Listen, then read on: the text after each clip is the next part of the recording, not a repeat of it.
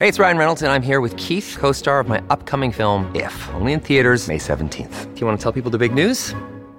All right, I'll do it. Sign up now and you'll get unlimited for $15 a month in six months of Paramount Plus Essential Plan on us. Mintmobile.com slash switch. Upfront payment of $45 equivalent to $15 per month. Unlimited over 40 gigabytes per month. Face lower speeds. Videos at 480p. Active Mint customers by 531.24 get six months of Paramount Plus Essential Plan. Auto renews after six months. Offer ends May 31st, 2024. Separate Paramount Plus registration required. Terms and conditions apply if rated PG. When you need mealtime inspiration, it's worth shopping Kroger, where you'll find over 30,000 mouthwatering choices that excite your inner foodie. And no matter what tasty choice you make, you'll enjoy our everyday low prices, plus extra ways to save, like digital coupons worth over $600 each week. You can also save up to $1 off per gallon at the pump with fuel points. More savings and more inspiring flavors make shopping Kroger worth it every time. Kroger, fresh for everyone. Fuel restrictions apply.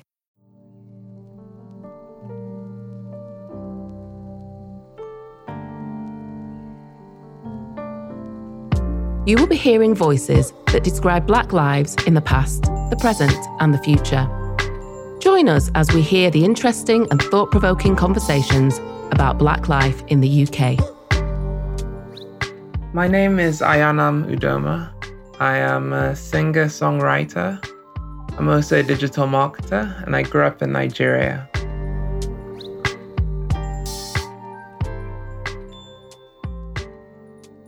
Um, in terms of what Black history means to me, I would say because I spent um, the majority, the bulk of my childhood in Nigeria, Black history to me has taken on a different meaning because um, I didn't grow up in the UK or in America and Western societies where, you know, being Black was something that you really um, thought about a lot. Because when the majority of people in your country are Black, you don't really have to you don't worry so much about racism. Um, so Black history to me, it's basically helping me to understand and appreciate the struggles of people who look like me but who are from different countries, um, and how they were able to overcome um, just incredible odds that most people just wouldn't be able to.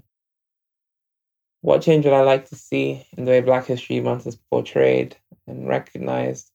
In the UK and worldwide. I think I would just like to be educated more on the individuals who made these massive changes. I mean, one of my favorite modules in history during my A levels was civil rights in America.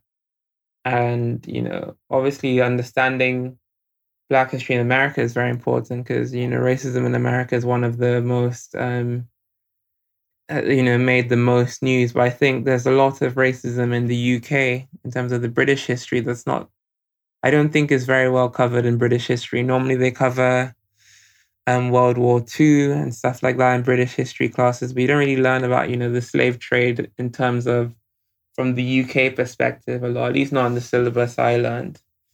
Um, so I would like to I would like to see that more in schools in terms of the syllabus and also just in educational documentaries that are easily accessible.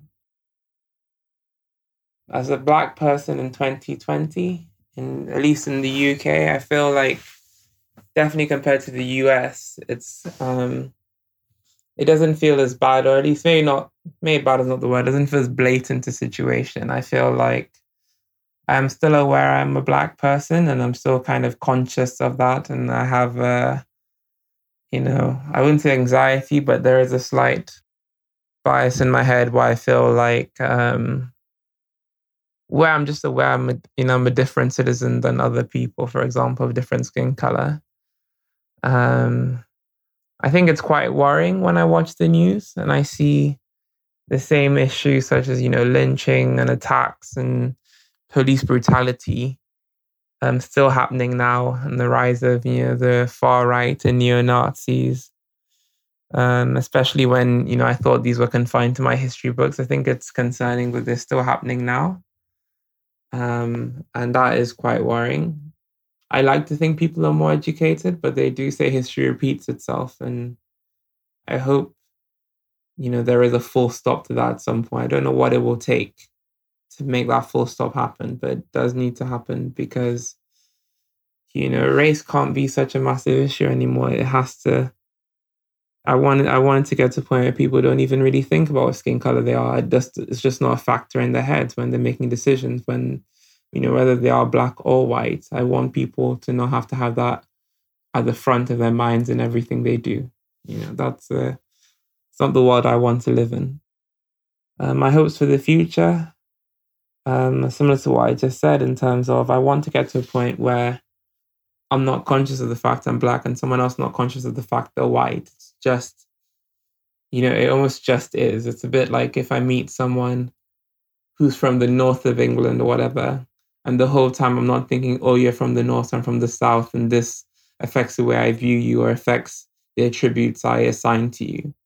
I just want to be a point where I just meet someone who's white or white person meets someone who's black, and it really is a non-factor. That's that's where I would like to get to. You can listen to all perspectives in the Black Lives Past, Present, and Future podcast, wherever you get your podcasts.